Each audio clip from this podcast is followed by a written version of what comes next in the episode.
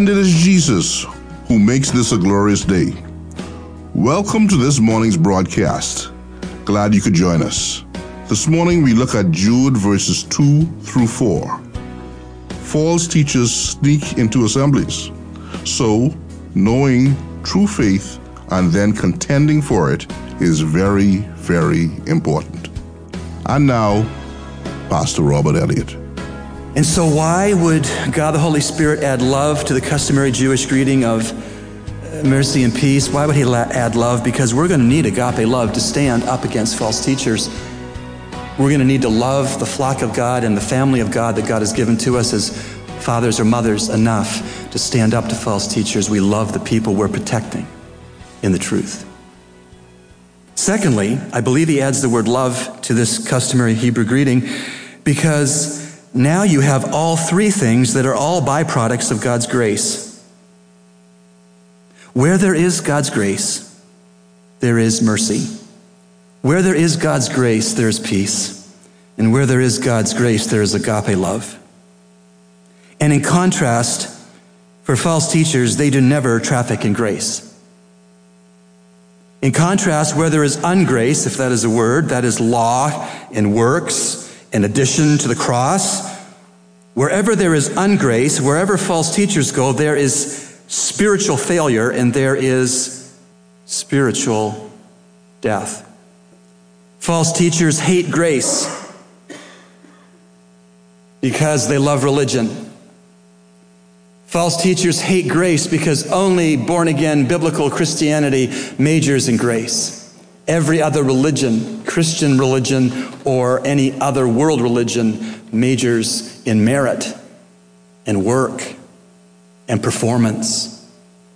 And so, false teachers, because they hate grace, Jude prays for those facing false teachers that they would have multiplied mercy facing false teachers, that they would have multiplied peace facing false teachers, and that they would have multiplied love facing false teachers, that they would have grace facing false teachers.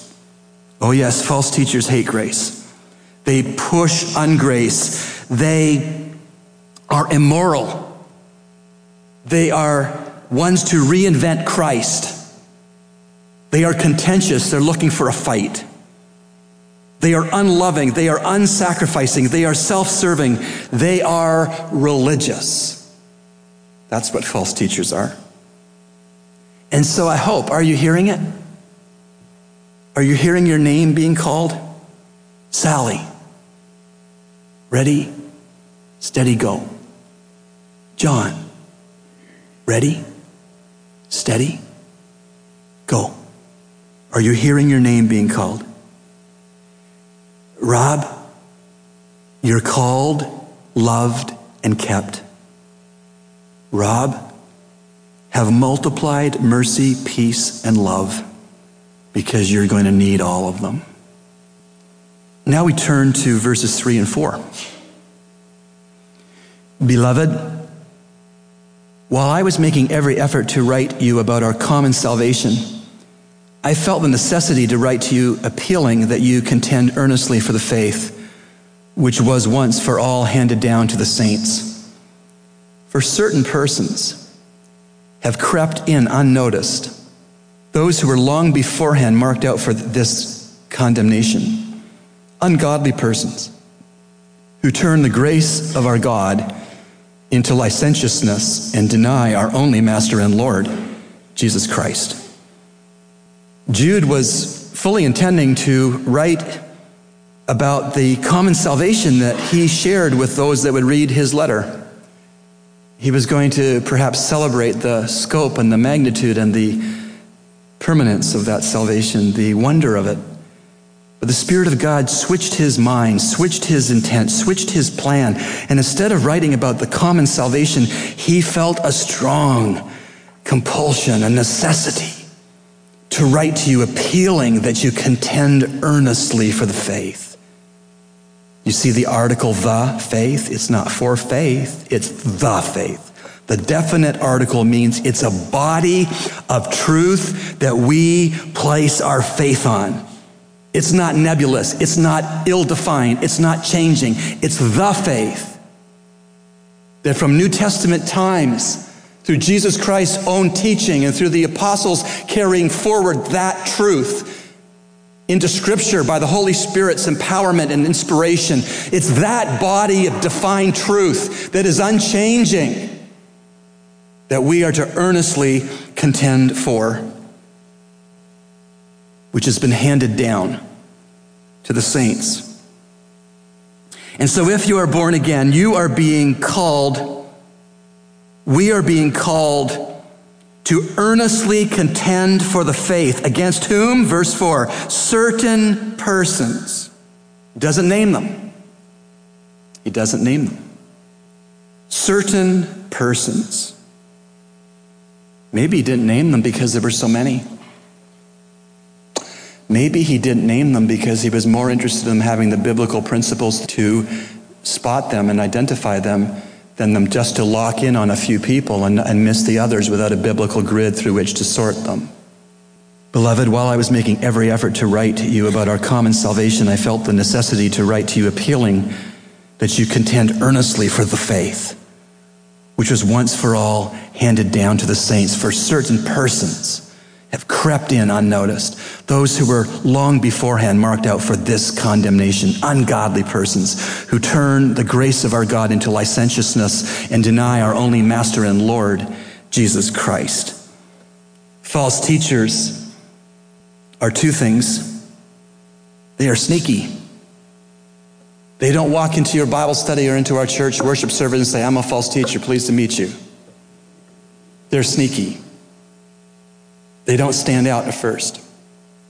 They sing our songs, they open our Bible, they talk our language.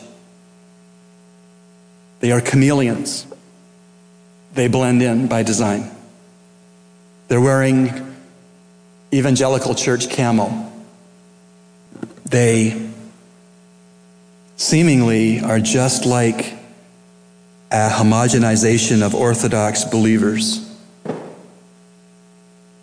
for certain persons have crept in unnoticed, those who were long beforehand marked out for this condemnation, ungodly persons who turn the grace of our God into licentiousness and deny our only Master and Lord Jesus Christ.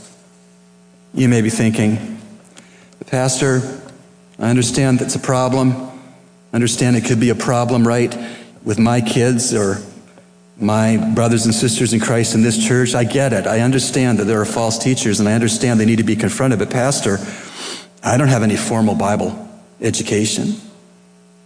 How can I contend with false teachers? Well, first, by not being one. Second, by not learning error from one. How would you not learn error from one except you know the truth well? You have to know the truth well to spot error, right? Especially if it's parsed and nuanced and just tweaked a little bit. I'm a fisherman.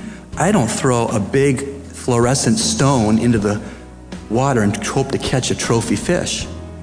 I throw something in the water that looks just like what they like to eat, except there's a barbed hook in my lure or my bait. And now, today's personal God story. Today is the last installment for Pastor Elliot's unique God story. In this chapter, we will hear of a big struggle to obey Romans chapter 12, verses 1 and 2, and we will learn of the outcome of that struggle.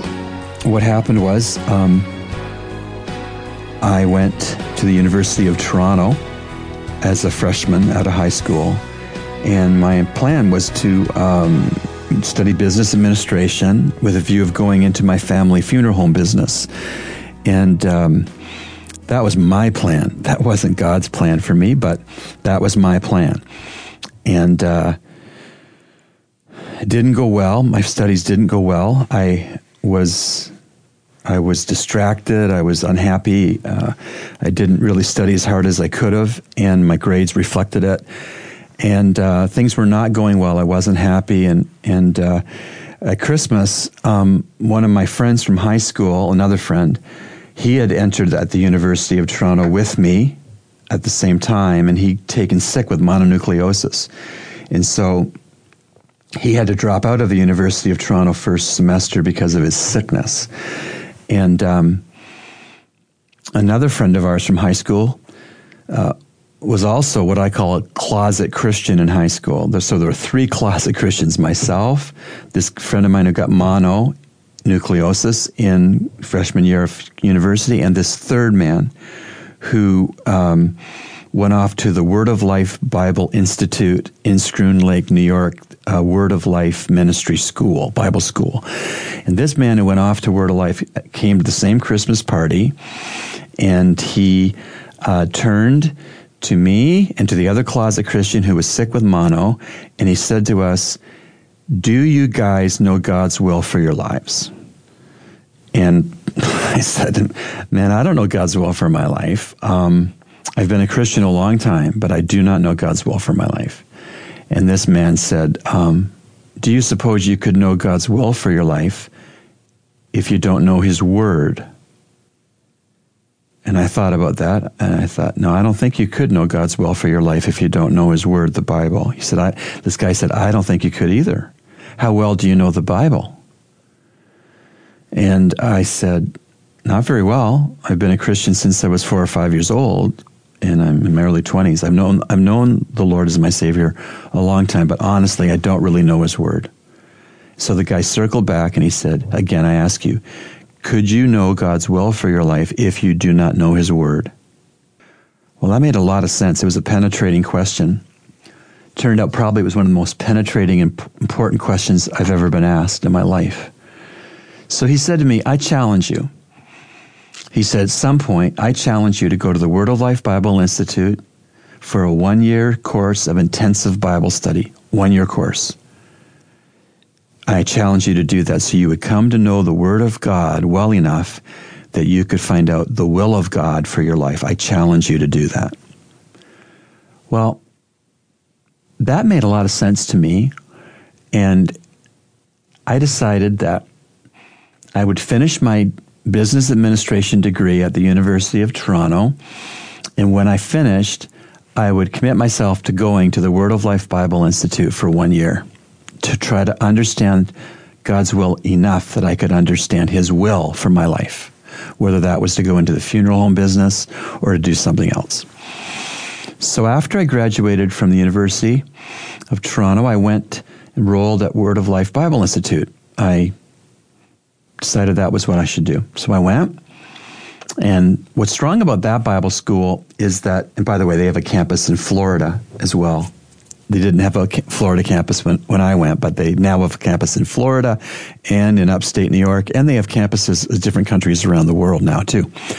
So there I was at the Word of Life Bible Institute, and their strength was to bring in guest Bible teachers. And uh, maybe for one week they would teach, or they might teach for two weeks, but they brought in very, very good Bible teachers for one or two weeks at a time. And so as I was trying to understand God's will for my life there at Bible Institute, two verses kept coming before me all the time. And they were these verses Romans 12, 1 and 2. Therefore, I urge you, brothers, in view of God's mercy, to offer your bodies as a living sacrifice, holy and pleasing to God. This is your spiritual act of worship. And do not conform any longer to the pattern of this world, but be transformed by the renewing of your mind. Then you will be able to test and approve what God's will is His good, pleasing, and perfect will. It's time for answers to your questions. We urge you to take a moment and get a pen and paper and take down the references used so that you can do your own study later on. We here at Echoes of Calvary are always excited to receive your letters of support and your questions, which we seek to answer right away and also here on the show. You can send us your letters at eocradio at gmail.com. That's eocradio at gmail.com. Today, Pastor Elliot draws from Carl Laney's excellent book, Answers to Tough Questions. This book was published back in 1997. And once again, here is Pastor Robert Elliott. The next question comes from Luke 17, 20 and 21. Now, having been questioned by the Pharisees as to when the kingdom of God was coming, he answered them and said, The kingdom of God is not coming with signs to be observed, nor will they say, Look, here it is, or there it is. For behold, the kingdom of God is in your midst. Question Did Jesus teach that the kingdom of God was internal and spiritual rather than physical and literal? Jesus' statement, the kingdom of God is in your midst, found in Luke 17, verse 21, has been interpreted to mean that he did not anticipate any physical, literal kingdom for Israel. A careful study of the biblical teaching on the kingdom of God shows that the kingdom of God is both spiritual and literal, both present and future. There is abundant evidence that Christ and his disciples anticipated a future kingdom.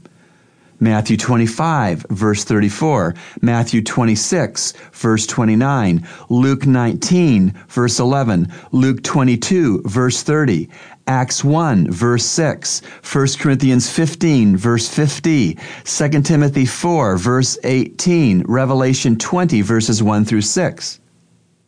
While a future, literal kingdom cannot be denied, Scripture also teaches that the kingdom of God is developing as a spiritual reality in this present age. See Matthew 5 verse 20, Matthew 13 verse 11, Luke 18 verse 16, John 3 verses 3 and 5, Colossians chapter 1 verse 13, Colossians 4 verse 11. The kingdom of God involves God's people in God's place under God's rule. Let me say that again. The kingdom of God involves God's people in God's place under God's rule. This kingdom was inaugurated through the coming of the promised Messiah. God's kingdom is present, developing reality to be fully realized at the return of the king.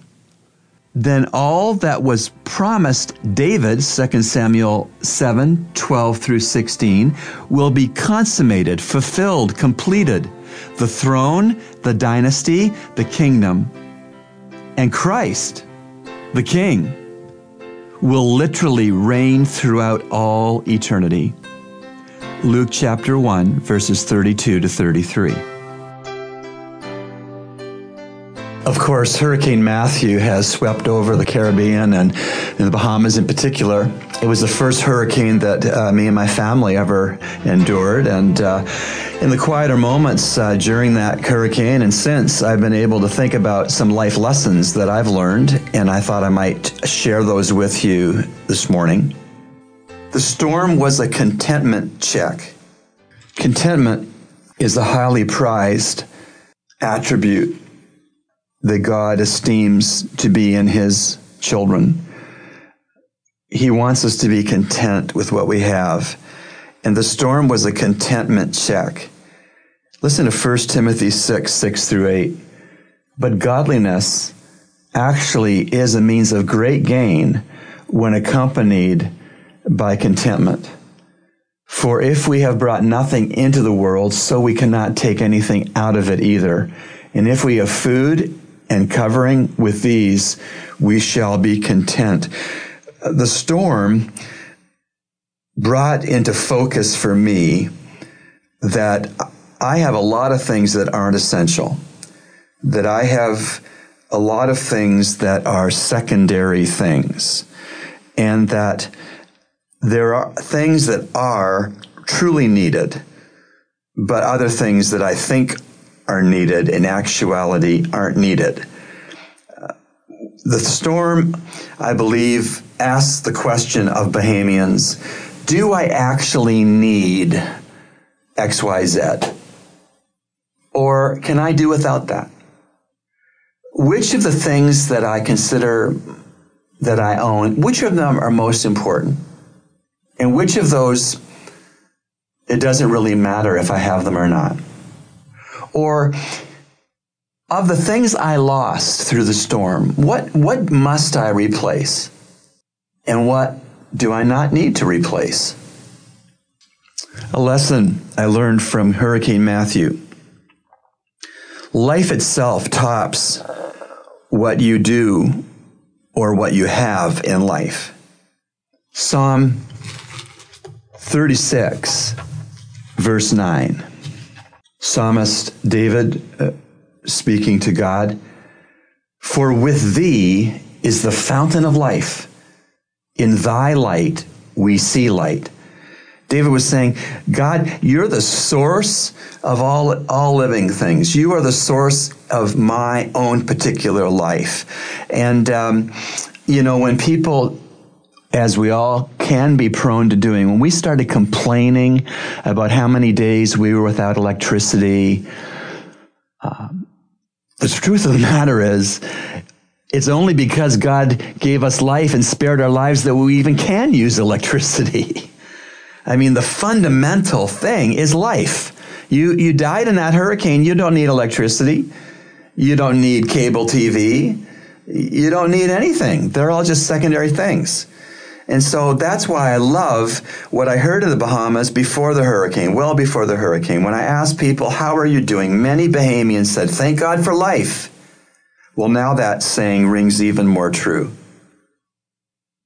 A lesson from the hurricane is that generosity emerges in difficulty. Generosity emerges in difficulty. In John chapter 6, listen to a true story. After these things, Jesus went away to the other side of the Sea of Galilee or Tiberias. And a great multitude was following him because they were seeing the signs which he was performing on those who were sick. And Jesus went up on the mountain, and there he sat with his disciples. Now the Passover, the feast of the Jews, was at hand. Jesus, therefore, lifting up his eyes and seeing what a great multitude was coming to him, said to Philip, Where are we to buy bread that these may eat? And he was saying this to test him for he himself knew what he was intending to do. Philip answered him, 200 denarii worth of bread is not sufficient for them, for everyone to receive a, little. The denarius was the average daily wage of a, a laborer. So Philip's saying, Lord, two thirds of a year's earnings for an average man wouldn't buy enough bread. Verse 8 One of his disciples, Andrew, Simon Peter's brother, said to him, There's a lad here who has five barley loaves and two fish. But what are these for so many people? Jesus said, Have the people sit down. Now there was much grass in the place, so the men sat down. In number, about 5,000. That means they didn't count women and the kids, so there were probably about 10,000 people there. Jesus therefore took the loaves and having given thanks, he distributed to those who were seated, likewise also of the fish, as much as they wanted. Jesus was doing a golden corral buffet for that many people with one sack lunch. And when they were filled, he said to his disciples, Gather up the leftover fragments that nothing may be lost. And so they gathered them up and filled 12 baskets with fragments from the five barley loaves which were left over by those who had eaten. I just imagine there's 10,000 people, uh, Jesus and his disciples, they're hungry. They've walked a long ways to hear Christ, and it becomes the buzz in the crowd is uh, they didn't bring anything for us to eat. And some people are probably getting very anxious, some getting angry. Adversity is, is building with every minute. And some little lad caught wind that there was a problem with food so what would he do? What was he to do? I've got a bag lunch, so I'll hide it and I'll just eat it because I'll, it doesn't look like there's much on the menu. Uh-uh. He did the opposite. In the adversity and problems, he walked up to Jesus' disciple and said, Here, take my lunch. This little guy didn't secretly uh, get grabby about his lunch. He gave everything he had away. And we saw that. We saw a lot of that in the hurricane that the adversity caused many godly people to give up everything they had for others. I love that. The storm taught me that it's clear that we must handle people with care. it's clear that we must handle people with care. When we go to Galatians 5 and consider the fruit of the Holy Spirit who lives inside a true believer in Jesus, it says in verses 22 and 23 of Galatians 5 But the fruit of the Spirit is love, joy, peace, patience, kindness, goodness, faithfulness, gentleness, self control. Against such things there is no law. I wanted to make it my practice, and I continue to want to make it my practice. If I'm going to err in a human relationship, that I would err on the side of grace, that I would be quick to give people better than they deserve, that if I'm going to make a mistake in this, that I'd err on the side of kindness versus criticism or harshness or anything like that. You've been listening to Echoes of Calvary, a radio ministry of Calvary Bible Church, Nassau, Bahamas. Our morning worship services are at 8 a.m. and 11 a.m.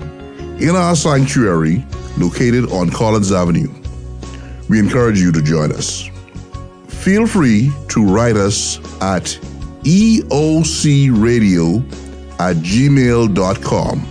That's eocradio at gmail.com or P.O. Box N1684 Nassau, Bahamas. And remember, everyone needs a Savior.